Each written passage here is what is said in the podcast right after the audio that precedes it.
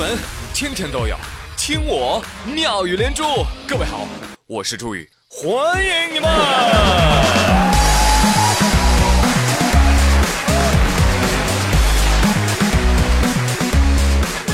话说啊，这人啊和猪的区别是什么？就是人啊，他有羞耻心啊，他知道啊，肥了我不能再吃了啊。而猪没有，对不对？所以你是人是猪啊？我不是说，OK OK OK，我服我服我服。大家好，我是小猪佩奇，这是我弟弟乔治。我并不想了解游泳、健身、舞蹈、瑜伽。所以你看到了吧？啊，有些人是怎么飞起来的？啊，你自己心里没有数吗？对呀，是不是？说你呢，这位收银员。中饱私囊，不劳而获的肥了起来，是不是很爽啊？Excellent。话说在湖南株洲有一名超市收银员，平时呢当收银员收入不是很多，她的工资呢一个月也就一千七百多块钱于是呢她丈夫啊就颇有微词，看你有什么用？你一月赚这点钱啊？让我瞧不起她，丈夫也不是什么好东西。而为了让丈夫对自己刮目相看，于是这名收银员七年间坚守自盗，平均每天盗窃两百多块钱。这超市利润呢不见增长啊，但是收银员却买上了房，买上了车。哎，最后终于，这老板奇怪呀啊，调了监控录像，这才发现每天都在偷啊，七年偷了五十二万，现在家里住着两套房啊，开着辆车。啊这老板一看，呵，合着我是给您打工的呀？哪有哪有，那都不好意思，是不是？我也是靠劳动吃饭的嘛，凭本事赚钱，对不对？哎，你们凭什么抓我呀？凭什么抓你啊？怕你再偷下去，你就变成湖南首富了，你知道吗？到那个时候再抓你啊，惹不起，惹不起，惹不起。最佩服的还是老板。你想人家丢了五十二万，七年啊都没发现。我也想当老板这样的有钱人。刚看这新闻的时候啊，我会觉得太扯了哈。你这每天关门前不盘库不不算账吗？是不是？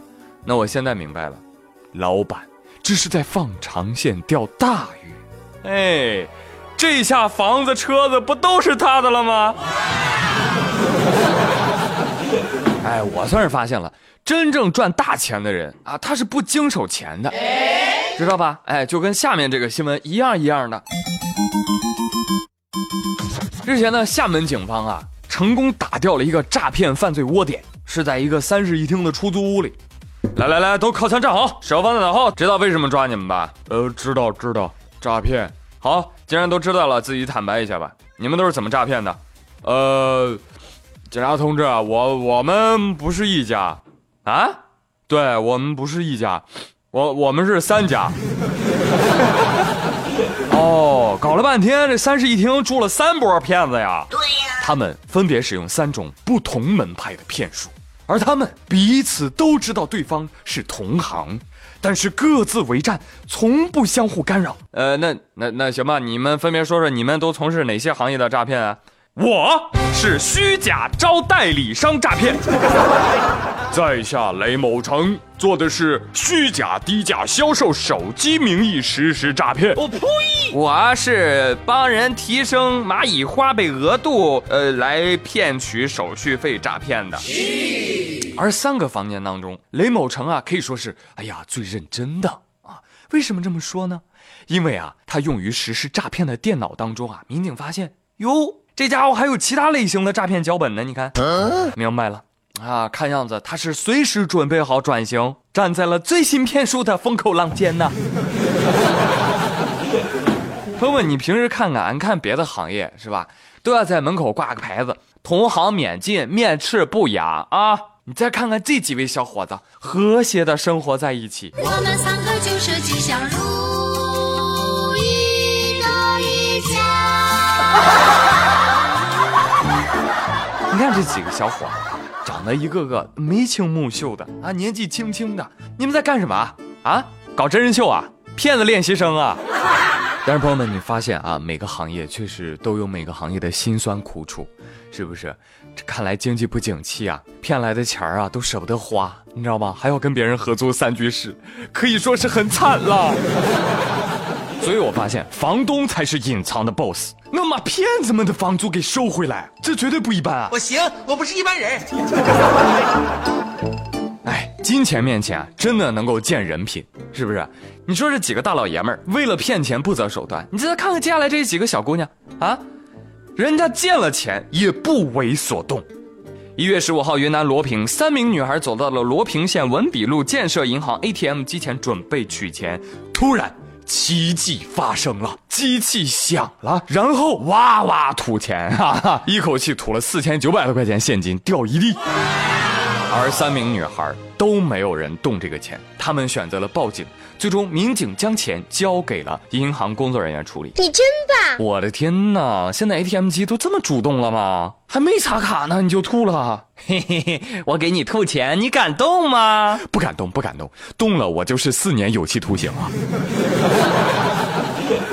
几个女孩纷纷表示，哈哈，其实也没有多品德高尚了。银行想害我，还好我机灵。